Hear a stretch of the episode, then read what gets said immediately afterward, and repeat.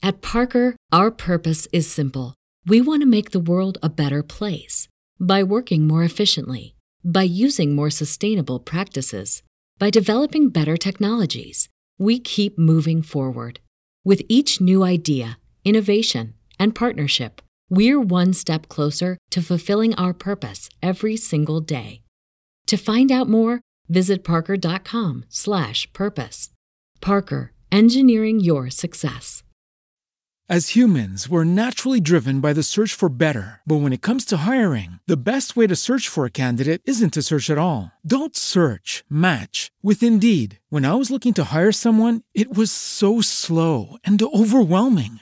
I wish I had used Indeed. If you need to hire, you need Indeed. Indeed is your matching and hiring platform with over 350 million global monthly visitors, according to Indeed data, and a matching engine that helps you find quality candidates fast. Ditch the busy work. Use Indeed for scheduling, screening, and messaging so you can connect with candidates faster. And Indeed doesn't just help you hire faster. 93% of employers agree Indeed delivers the highest quality matches compared to other job sites, according to a recent Indeed survey. And listeners of this show will get a $75 sponsored job credit to get your jobs more visibility at Indeed.com slash podcast. That's Indeed.com slash podcast. Terms and conditions apply.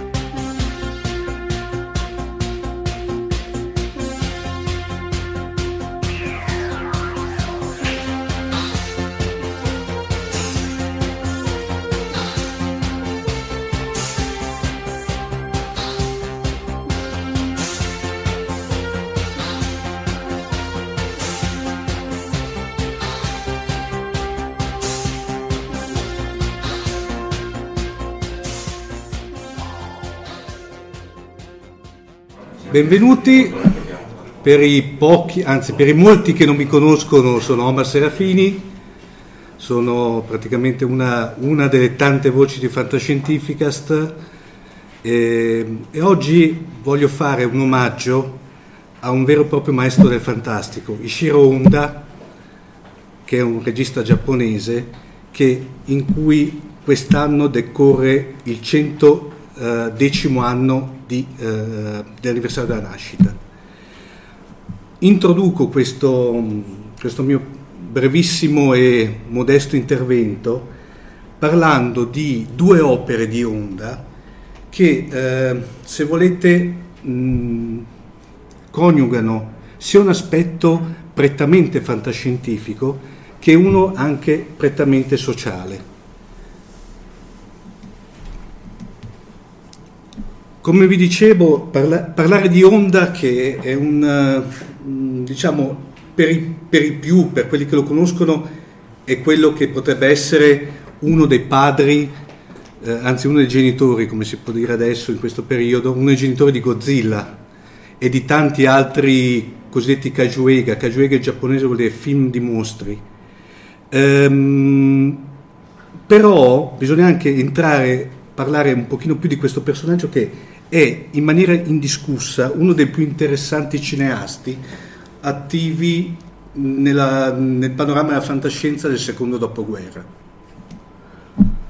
Eh, il problema, diciamo, uno dei problemi di, di, di Honda è che eh, spesso la sua, ehm, la sua, produzione è sempre stata ehm, considerata e bollata, oppure, passatemi il termine, taggata come una produzione di, eh, chiamiamo serie B sostanzialmente, o quantomeno quello che potrebbe essere identificato, per esempio, quello che prima Daniele e Marco hanno identificato, un po' trash. Cosa che poteva essere, eh, come posso dire, mh, ciò, però non fermiamoci subito a queste apparenze. Eh, l'opera di Onda, ehm, come vi dicevo, viene anche spesso eh, mh, liquidata come una lettura di un cinema di mero intrattenimento e privo soprattutto di, di contenuti e qualità formali.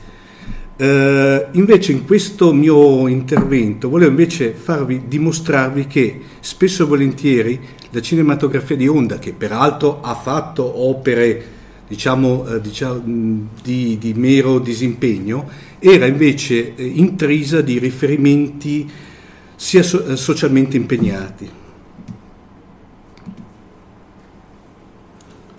Vi faccio un attimino proprio un'introduzione al personaggio con le canoniche note biografiche. Ishiro Honda nasce il 7 maggio nel, del 1911 nella prefettura di Yamagata in Giappone ovviamente. Suo padre che era un monaco lo chiamò Ishiro fondendo il carattere, eh, il termine I o Ino, da cui infatti tante, su tanta bibliografia si trova come Ino Shiro, che significava cinghiale in quanto era praticamente le, il era il periodo dell'era del cinghiale quando è nato, e eh, Shiro, cioè praticamente in un'estensione quartogenito. Eh, dopo aver completato gli studi in, in, belle arti presso la Nippon University, nel 1933 entra nei laboratori, degli, negli studi pardon, della, GPE, della PCL. Praticamente la PCL era una sorta di ehm, grossissima casa di produzione a livello semistatale, perché aveva Uh, c'era dentro anche una parte pubblica e allora era una dei principali uh, case di produzione in Giappone, parliamo ovviamente sempre del periodo ante seconda, ante seconda guerra mondiale. Uh, fu chiamato per ben tre volte alle armi e ha servito in tutto il suo paese per otto anni. Durante la seconda guerra mondiale viene fatto prigioniero in Cina e durante questo suo periodo di prigionia ehm, venne a conoscenza della tragedia di Hiroshima e Nagasaki. Questo è praticamente uno dei punti fondamentali perché queste, queste due tragedie hanno profondamente influenzato le successive opere di Honda. Dopo vedremo come mai, però posso già anticiparle. Le opere di Honda sono intrinse, intrinseche del dramma della eh, radiazioni nucleare e mutazione. Eh, crebbe come assistente alla regia sotto eh, Yamamoto, che era uno dei principali registi giapponesi allora, ma soprattutto insieme ad Akira Kurosawa. E, tra l'altro erano, sono rimasti molto amici fino alla morte di, alla morte di Honda. E ehm, Kurosawa, con Kurosawa ha iniziato a collaborare con questo film che era Nora Inu, che in, diciamo, non è mai arrivato in Italia, comunque diciamo, letteralmente tradu- si potrebbe tradurre come cane randagio, come uh, secondo la regia. Qui proprio vi ho riportato una frase tratta dalla biografia uh, L'ultimo samurai di Akira Kurosawa, in cui uh, lo leggo perché, dato che dopo così possono usufruire dopo in audio, Onda dirigeva la seconda unità Ogni mattina gli dicevo che cosa mi serviva e lui andava a filmarmelo tra le rovine della Tokyo post-bellica. Ci sono pochi uomini onesti e affidabili come Onda. Mi portava esattamente il tipo di materiale che mi serviva, così che quasi tutto il suo girato venne utilizzato nella versione definitiva del film. Dicono spesso che in, Or, in, Or, in Ora Inu ho colto molto bene l'atmosfera del Giappone post-bellico. Se è così, devo buona parte di questa riuscita a Onda.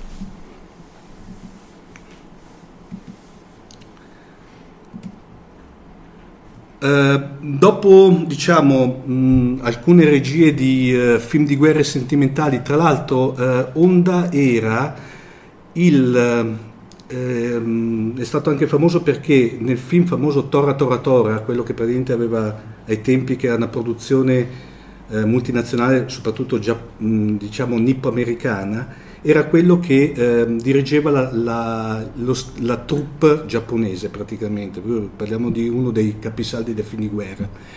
Um, diciamo che eh, Honda, eh, dopo, dopo, alcune regie di, di, film di guerra sentimentali, si è dedicato praticamente anime e corpo ai Kajuega. Eh, però sostanzialmente, ehm, mentre fino ad allora i Kajuega, che non era necessariamente Godzilla, Godzilla si può classificare come il primo film di mostri eh, giganti, però ricordiamo che i Kajuega anche per eccezione erano film di mostri generici alla Frankenstein per intenderci. Cosa succede? Eh, succede che praticamente Honda ha creato veramente una nuova corrente all'interno di questo eh, sottogenere. Eh, facendo una sorta di commissione abbastanza interessante fra fantascienza, orrorifico tradizionale giapponese, eh, in più sempre mischiandolo a quelle tematiche che proprio eh, eh, come dire, costellano la sua produzione cinematografica, che erano quelle della mutazione e della contaminazione radioattiva. Come dicevo precedentemente, è un regista che è difficilmente apprezzabile anche al giorno d'oggi da un pubblico occidentale, forse perché noi siamo forse abituati troppo a taggare generi, a dare una definizione di, di, di, di diciamo, di, incasellamento eh, di opere. E, il suo stile è molto raffinato, eh, curato nei minimi dettagli, tra l'altro talvolta maniacale. Lui e Jitsuburai, e Jitsuburai era il maestro degli effetti speciali della Toho, che era praticamente un vero e proprio maniaco, erano mm, più di una volta vennero eh, guardati alla Toho come due tiranni, narrano, narrano le leggende che durante la produzione di Godzilla ehm, vennero praticamente creati veri e propri modellini in scala di vari carri armati, eh, pezzi di artiglieria aeroplani e c'era eh, sia Honda che Tsuburaya che facevano una sorta di controllo di qualità finale sulla verosimiglianza del modellino e eh, il più delle volte c'era un rapporto di 9 dist- eh, su 10 9 distrutti e uno passato, li distruggevano perché secondo loro non andavano bene come verosimiglianza. Ehm, diciamo che poi il, um, ovviamente il suo stile è quello dello stile classico nipponico tra l'altro di allora, per cui c'erano queste pause, attimi interminabili, per cui non erano come la fantascienza occident- allora coeva occidentale che era come dire molto dinamica, molto più, più movimentata. E, è ovvio che qui si rispecchia molto ovviamente la filosofia giapponese che hanno praticamente un diverso eh, concetto di scorrimento del tempo. Arrivo a parlare adesso della prima opera eh, che, di cui praticamente che, delle due opere che voglio parlare adesso, parlo di Atragon.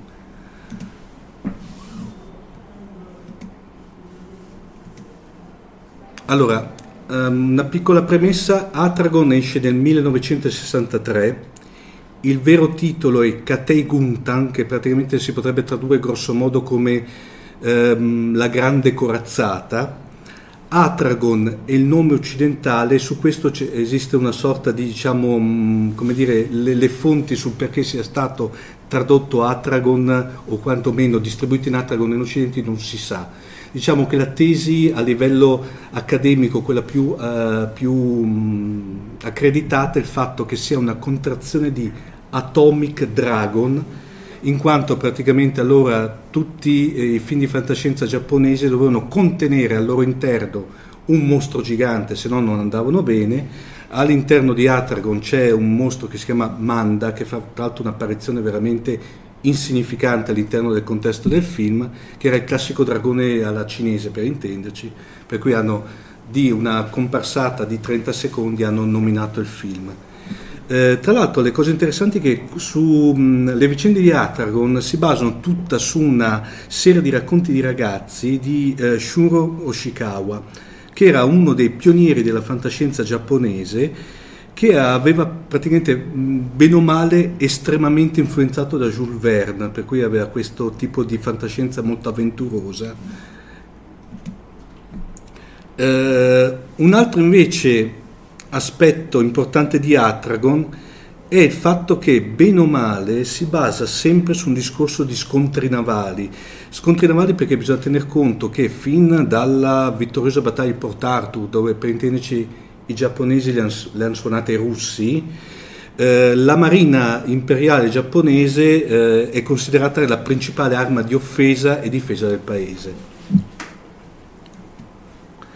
Allora, qui ci sarebbe, vi ho messo un breve trailer che ahimè però non posso farvelo sentire via, diciamo, con l'audio, vediamo se me lo riproduce, beccatelo senza audio, tanto non è che sia esplicativo. Questo è il trailer della versione eh, diciamo occidentale, ma che non ha, non ha subito adattamenti rispetto a o, ri, o riadattamenti rispetto a quello originale giapponese. Comunque direi la mandiamo avanti. Comunque la vicenda, la vicenda di Atragon è molto semplice praticamente. A un certo punto c'è eh, una serie di, eh, di, scienziati e di eh, sottomarini nucleari eh, appartenenti alle due grandi potenze, per quello parliamo di, di, dell'Unione Sovietica e gli Stati Uniti, cominciano a sparire e a un certo punto si scopre che eh, queste sparizioni sono dovute al redivivo impero di Mu che praticamente eh, tenta di riaffermare la sua supremazia. A questo punto praticamente entra in ballo il capitano Jinkuji che praticamente costruisce questo super sottomarino volante, alias Atragon, e prima titubante sostanzialmente perché lui non voleva, eh, lui non voleva intervenire perché vedeva Atragon come un mezzo per riaffermare la potenza militare giapponese sul mondo, praticamente invece eh, costretto dal fatto che l'impero di Mu aveva rapito la figlia, sostanzialmente interviene e sconfigge l'impero di Mu. Tratta, eh, perdonatemi la... Allora, la vicenda si basa in, su fatti abbastanza autentici, infatti nel secondo conflitto mondiale il Giappone costruì i più potenti sottomarini allora esistenti, che sono rimasti tale fino all'avvento di, dei primi a propulsione nucleare. Erano i sottomarini della classe I, che erano lunghi più di 100 metri, erano dotati di estrema autonomia e venivano normalmente utilizzati per garantire collegamenti più o meno sicuri fra il Giappone e la Germania. Tra l'altro uno di questi incrociatori ha fondato la USS Indianapolis, che era la, l'incrociatore su, che mentre stava ritornando in patria era quello che aveva trasportato la, la, la bomba atomica che dopo ha colpito Hiroshima. La storia della USS Indianapolis è eh, c'è da un, diversi film. Sì, c'è uno, mi pare quello con Nicolas Cage, se non sbaglio, uno degli ultimi. Eh, Atragon ha si può tranquillamente considerare come quello che all'interno della, diciamo, della fantascienza cinematografica giapponese potrebbe essere considerato il caposaldo del cosiddetto genere dedicato alla, alla fantatecnologie. Però, ciò nonostante, eh, Honda ci regala una, una storia, se volete, anche socialmente impegnata, perché eh, se in, con la saga di Godzilla e i vari film che ha diretto nella saga ha voluto gridare contro la follia nucleare, invece in Atragon è il militarismo giapponese degli anni 30 e 40 ad essere messo sotto accusa. Infatti c'è l'ostinato patriottismo di Jinkuji che non voleva intervenire perché vedeva l'intervento di Atragon, vedeva un intervento di Atragon solamente per ribadire la potenza eh, militare giapponese eh, mh, Honda ci fa una metafora del, del delirante sciovinismo che era, aveva portato al dramma della guerra del Pacifico. In più praticamente ehm, col riscatto finale di Jinkuji lui poteva vedere una sorta di riscatto del Giappone da quello che lo vedeva come una figura che per anni era stato un, una sottodespota in Asia. Eh, tra l'altro poi la cosa anche eh, forte è che alla fine l'imperatrice di Mu ehm, rifiuta alla, alla, termine del film, vi do spoiler perché tanto parliamo di un film del 63 per cui si possono dare tranquillamente spoiler, siamo fuori zona franca, ehm, rifiuta ogni forma di, di compromesso e tra l'altro quando eh, vede alla fine che il suo impero è inf- letteralmente in fiamme, eh, tenta di suicidarsi per morire insieme alla sua nazione. E eh, tra l'altro ehm, questo veniva visto come anche lì una sorta di eh, metafora del fatto che finché non sono stati bombardati diciamo, dai due bombardamenti atomici, i vertici giapponesi abbi- eh, dire, rifiutavano di arrendersi, per cui secondo loro la guerra doveva essere portata avanti in fondo addirittura casa per casa eh, all'arma bianca.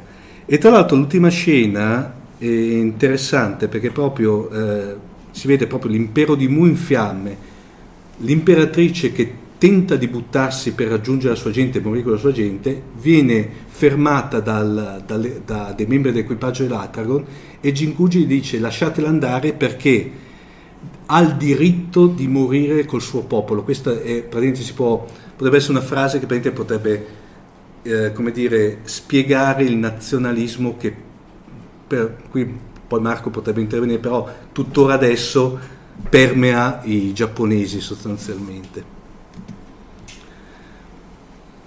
Uh, appunto in questo finale si può praticamente uh, si può vedere uh, le tematiche dell'onore dei vinti, eh, ma anche in un certo senso, se volete per assurdo, la versione verso qualsiasi forma di guerra che hanno sempre caratterizzato il film di Onda. Onda fondamentalmente era con la sua denuncia tentava di dare un messaggio pacifi- eh, pacifista e ehm, in effetti anche qua la vittoria finale non deve essere come normalmente nei film mainstream americani, deve essere un, un, un qualcosa di gioioso, abbiamo vinto, che bravi che siamo. Qui diciamo nel, in questo film di onda, ma in, poi, poi, in tutta la filmografia giapponese, eh, il, la vittoria finale deve essere vista come un momento di riflessione su, eh, per intenderci, il dramma della guerra i, i, eh, chi, abbiamo, i, chi abbiamo perso durante la guerra, ma soprattutto chi ci ha aiutato a vincere la guerra. Così avviene anche in Atragon. Infatti, ehm, la cosa interessante è che, eh, facendo un parallelo con il primissimo film di Godzilla, quello del 54, finisce praticamente con una, causti- una frase caustica che dice, che dice questo non sarà l'ultimo Godzilla. Anche qua, in effetti, Jinkuji sa che sostanzialmente quella non sarà l'ultima battaglia che lui dovrà combattere, ma eh, eventualmente se il Giappone voglia eh, sopravvivere deve utilizzare per forza la tecnologia che lui ha creato. Eh, diciamo dal punto di vista, facendo un attimo, dal punto di vista eh, praticamente eh, tecnico Atragon eh, presenta il, molto probabilmente la prima esempio di nave invincibile meglio riuscita al di fuori del cinema d'animazione. Eh, quella di Honda, in effetti, Atragon, se volete, anticipa mh, di molto tutto quello che è stata la cosiddetta space opera animata giapponese, cioè le grandi navi da battaglia che volavano con scontri, eccetera. Eh, quello che deve forse di più a Atragon, e leggi Matsumoto, con tutte le saghe di Capitan Harlock, eh, la saga della corazzata Yamato, Galaxy Express, e in effetti che sono iniziate negli anni 70 e alcune durano tuttora adesso sotto magari altre edizioni. Ehm, in effetti, eh, anche quest- per questo punto di vista, Atragon potrebbe, si può considerare una sorta di spartiacque del cinema, ma direi anche non solo nipponico. Salto adesso a parlare invece della seconda ehm, opera, un pochino più commerciale, che è Latitudine Zero, che ehm, qui l'ho sottotitolato La fantotopia e la ricerca della pace universale. Allora, l'attitudine zero è una cosa interessante perché è tratto da un eh, radiodramma eh, statunitense andato in onda nel 1941. Per cui praticamente, diciamo, in questo caso i giapponesi sono largamente eh, ispirati. Ehm, è un film molto particolare perché ehm, non, qui parliamo di un film che era del, del 69, Latitudine Zero, però ha questo gusto un po', io ho definito pulp, no? perché ha veramente ha i due sottomarini che compaiono, diciamo, quello buono che è l'Alfa e, il, e, lo squalo nero che è quello dei cattivi, diciamo, sono molto retro, ricordano molto lo stile del Nautilus di eh, 20.000 leghe sotto i mari che bene o male era abbastanza coevo a latitudine zero.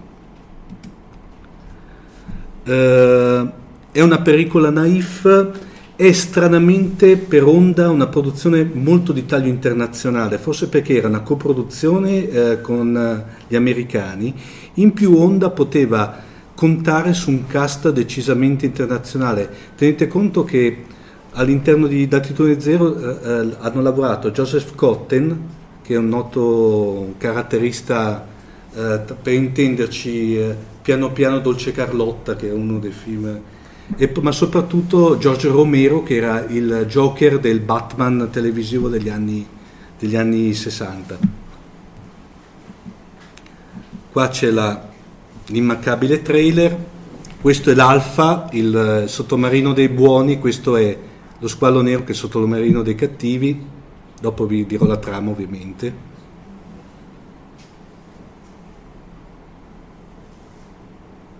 Comunque nel frattempo vi racconto un, un attimino la trama. L'attitudine zero sostanzialmente è questo luogo utopico dove è una città proprio eh, sotto, eh, diciamo sottomarina, posizionata sotto proprio alla, a latitudine zero, dove praticamente eh, lavorano una serie di scienziati a livello internazionale che erano stranamente scomparsi in fittizi incidenti eh, e avevano creato una sorta di civiltà uto- utopica praticamente, dove sostanzialmente c'è eh, ipertecnologica, dove non c'è più bisogno del denaro, dove tutti sono uguali, ehm, dove tutti possono dare il meglio di sé per intenderci. Il, eh, diciamo la, chiamiamola supremazia per unire l'attitudine zero era ehm, contrastata da Malik, cioè Cesare Romero praticamente, che rappresenta il cattivo e eh, voleva distruggere l'attitudine zero nonché impadronirsi della sua tecnologia in modo tale da conquistare il mondo. Eh, il, il, film eh, era praticamente fatto dalla triade Toho dei, degli, anni, degli, anni, d'oro, per cui prevedeva Onda alla regia, Tsuburai agli effetti speciali e Tomoyuki Tanaka che è il produttore da Toho, per cui diciamo era la trilogia, il, il, il terzetto base della, della, delle produzioni Toho. È un film molto, io lo definisco quando ne parlo molto de panza, nel senso che è proprio una bella, è una fantascienza di quella roboante, proprio con effetti speciali per allora molto, molto eh, eh, diciamo eclatanti e tutto. Ovviamente a vederla adesso risente di molto eh, rispetto ad altre pellicole, risente molto della, della, de, de, de, del, dell'età. Però tutto sommato è la classica fantascienza proprio di puro intrattenimento. Forse per questo che all'interno della produzione di Onda eh, è quella più anomala, perché è qualcosa che era più orientata verso il, l'Occidente. Infatti praticamente è molto intrinseco di atmosfere legate alla, alla letteratura occidentale, rientra nel sottogenere fantutopico, perché come vi dicevo prima sostanzialmente era il discorso che eh, la società deve raggiungere la perfezione eh, attraverso quella che si può ricondurre anche a una tecnologia e la scienza è praticamente mostrata come una funzione democratica ehm, al servizio dell'uomo. Si può dire che da questo punto di vista poteva essere molto, molto influenzata dalle, diciamo, dalle atmosfere hippie e sessantottine di, eh, del periodo. Concludendo, eh, abbiamo visto presentato due navi incredibili che però, come il Nautilus del capitano Nemo, non sono messe al servizio dell'umanità, ma hanno un loro scopo principale quello di, eh, che non è quello di proteggerla, ma di agire totalmente indipendentemente. E sono eh, slegati dagli egoismi nazionali. Eh, ovviamente loro, ma per meglio dire i loro equipaggi, si scontrano con vascelli altrettanto potenti e altrettanto ipertecnologici. Eh, entrambi, entrambi, i film si può dire che palesano un, un intento didattico, malgrado la trama di Latitudine Zero è molto più esemplificata rispetto a quella di Atragon. Forse perché eh, quella di Latitudine Zero era più concepita per un pubblico internazionale o e anche più, eh, più giovane sostanzialmente. Ehm, oltre a questo, diciamo, sono solamente però, se volete, le due cose che le due pellicole hanno in comune. Una che abbiamo, che Atragon, in Atragon abbiamo una, un vascello che è orientato alla guerra, mentre invece in Latitudine Zero abbiamo mh, più una visione verniana della cosa, per cui il, il fatto che la nave non è vista come un mezzo da battaglia ma un qualcosa per andare ad esplorare, a scoprire. Scendendo più nel dettaglio possiamo vedere praticamente che mentre in Atragon c'è il discorso che il, si può vedere una nuova crescita del, nazione, del Giappone che dopo, dal dopoguerra stava ritornando ad essere una potenza mondiale, mentre invece Latitudine Zero è più un, un film di mero intrattenimento, come abbiamo detto poco giapponese, fra virgolette, e è molto più vicino alla fantascienza occidentale. Ho concluso, questi sono i miei contatti, eh, ovviamente eh, parte di, queste, di, questo materiale tratto da degli articoli che potete trovare sul mio blog e ne abbiamo parlato più volte anche su Fantascientificast, anche grazie al collega Marco Casolino. Ho finito, se avete domande bene, se no vi ringrazio lo stesso.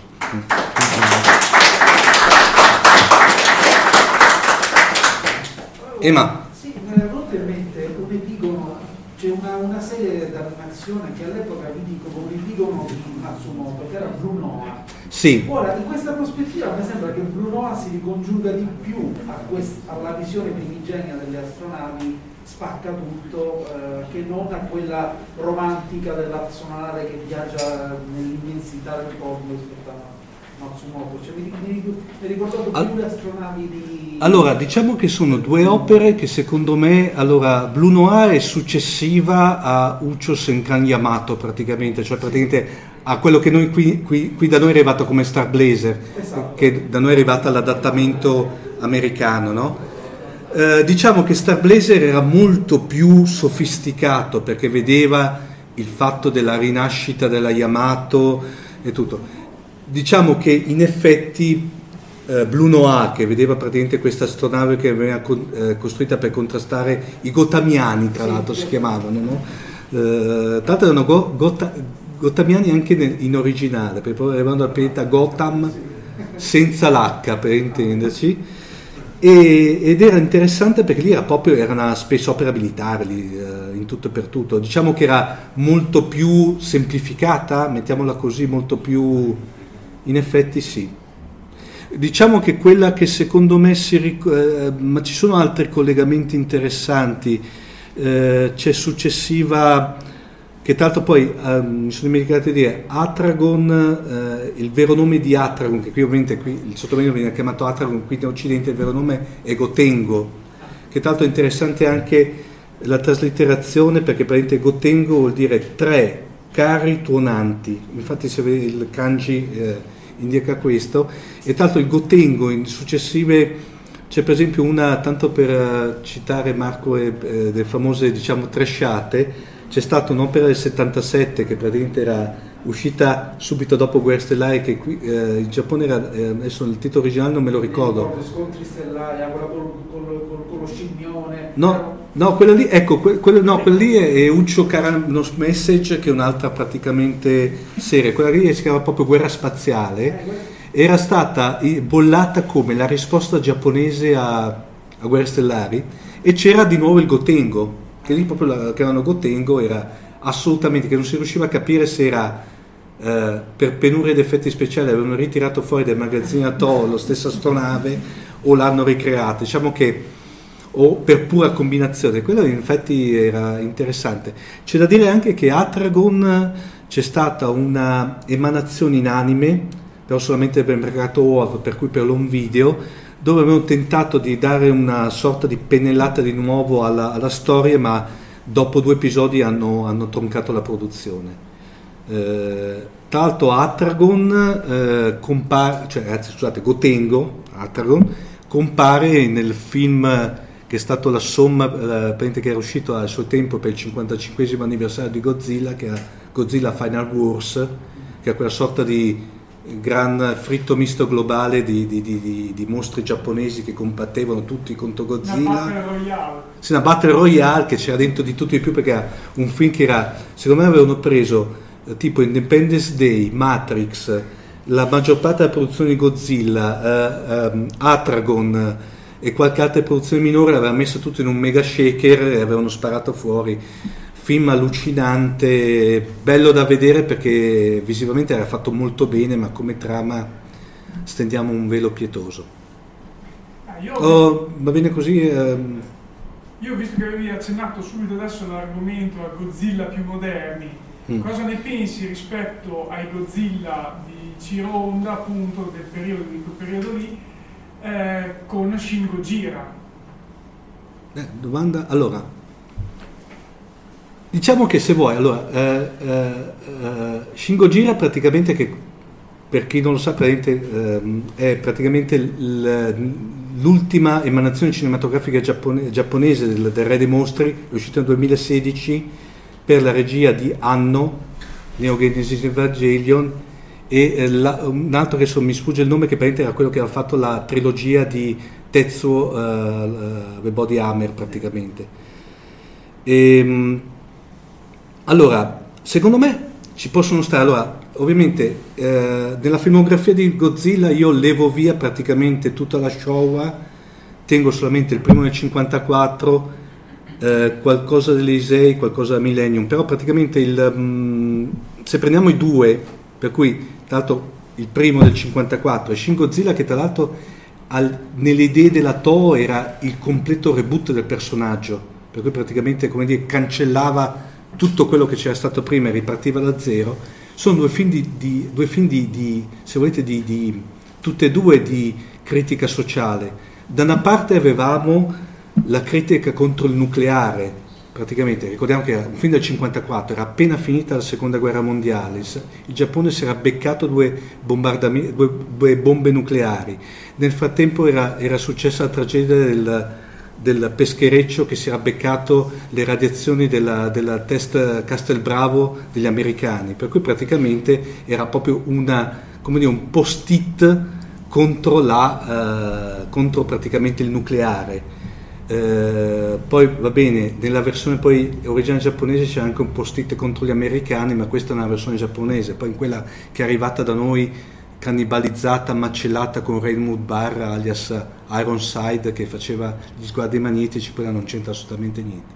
Dall'altra, Marco, all'interno del 2016 abbiamo invece un film che è immediatamente, po- immediatamente successivo alla tragedia di Fukushima, una critica feroce di tutta ciò che è la burocrazia giapponese, che si vede che mentre letteralmente Godzilla formata Tokyo, questi si stanno a chiedere se il, il, pericolo Godzilla è di competenza del Ministero degli Interni o di quello della pesca perché arrivava dal mare. Per cui siamo proprio in due opere di denuncia, ovviamente denunce che seguono il passo dei tempi.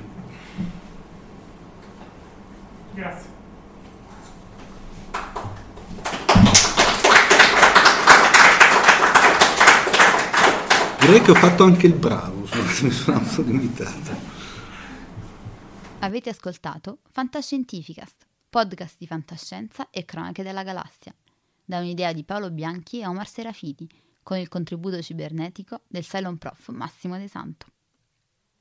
Potete seguirci ed interagire con noi sul nostro sito fantascientificast.it, su Facebook alla pagina Fantascientificast, su Twitter sul profilo at Fantascicast, sul nostro canale Telegram t.me slash fantascientificast, sulla nostra community Telegram t.me slash fsccommunity. Se siete particolarmente timidi, potete utilizzare la vecchia, cara e affidabile posta elettronica, scrivendoci all'indirizzo redazione at fantascientificas.it. Tutte le puntate sono disponibili sul nostro sito, su Apple iTunes, su Spotify e su Podbean all'indirizzo podcast.fantascientificas.it. Se volete, potete lasciarci una valutazione a 5 stelle su Apple iTunes ed offrirci una birra romulana o un gotto esplosivo pangalattico, sostenendoci tramite una donazione PayPal utilizzando l'apposito pulsante sul nostro sito. Fantascientificast è una produzione amatoriale. Non si intende infrangere alcun copyright, i cui diritti appartengono ai rispettivi detentori. L'autorizzazione SIAE 5612I5359. Nessun byte e nessun tribolo sono stati maltrattati durante la produzione di questo podcast. Alexa 4 e l'equipaggio di Fantascientificast vi augurano lunga vita e prosperità e vi danno appuntamento alla prossima puntata lungo la rotta di Kessel.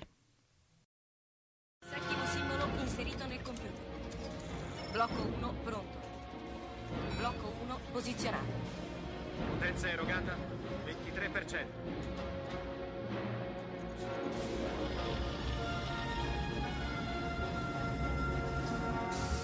Così, Blocco 2 è pronto.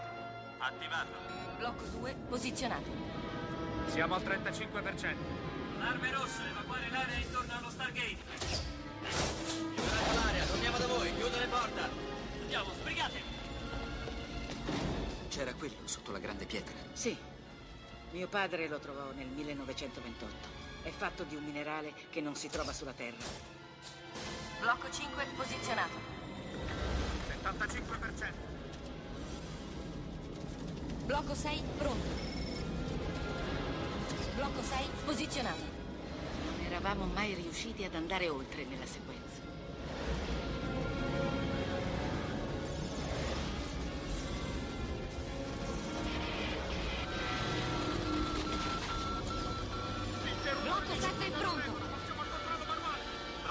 Attivato. Blocco 7 posizionato.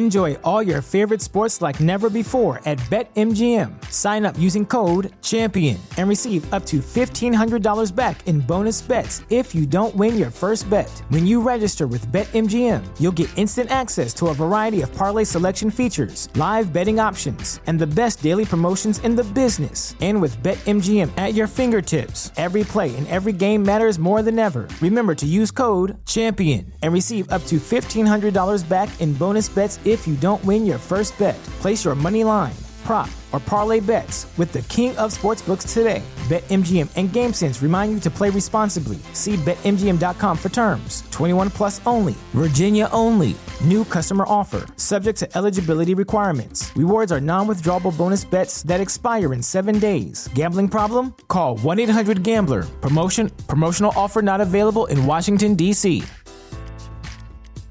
At Parker, our purpose is simple.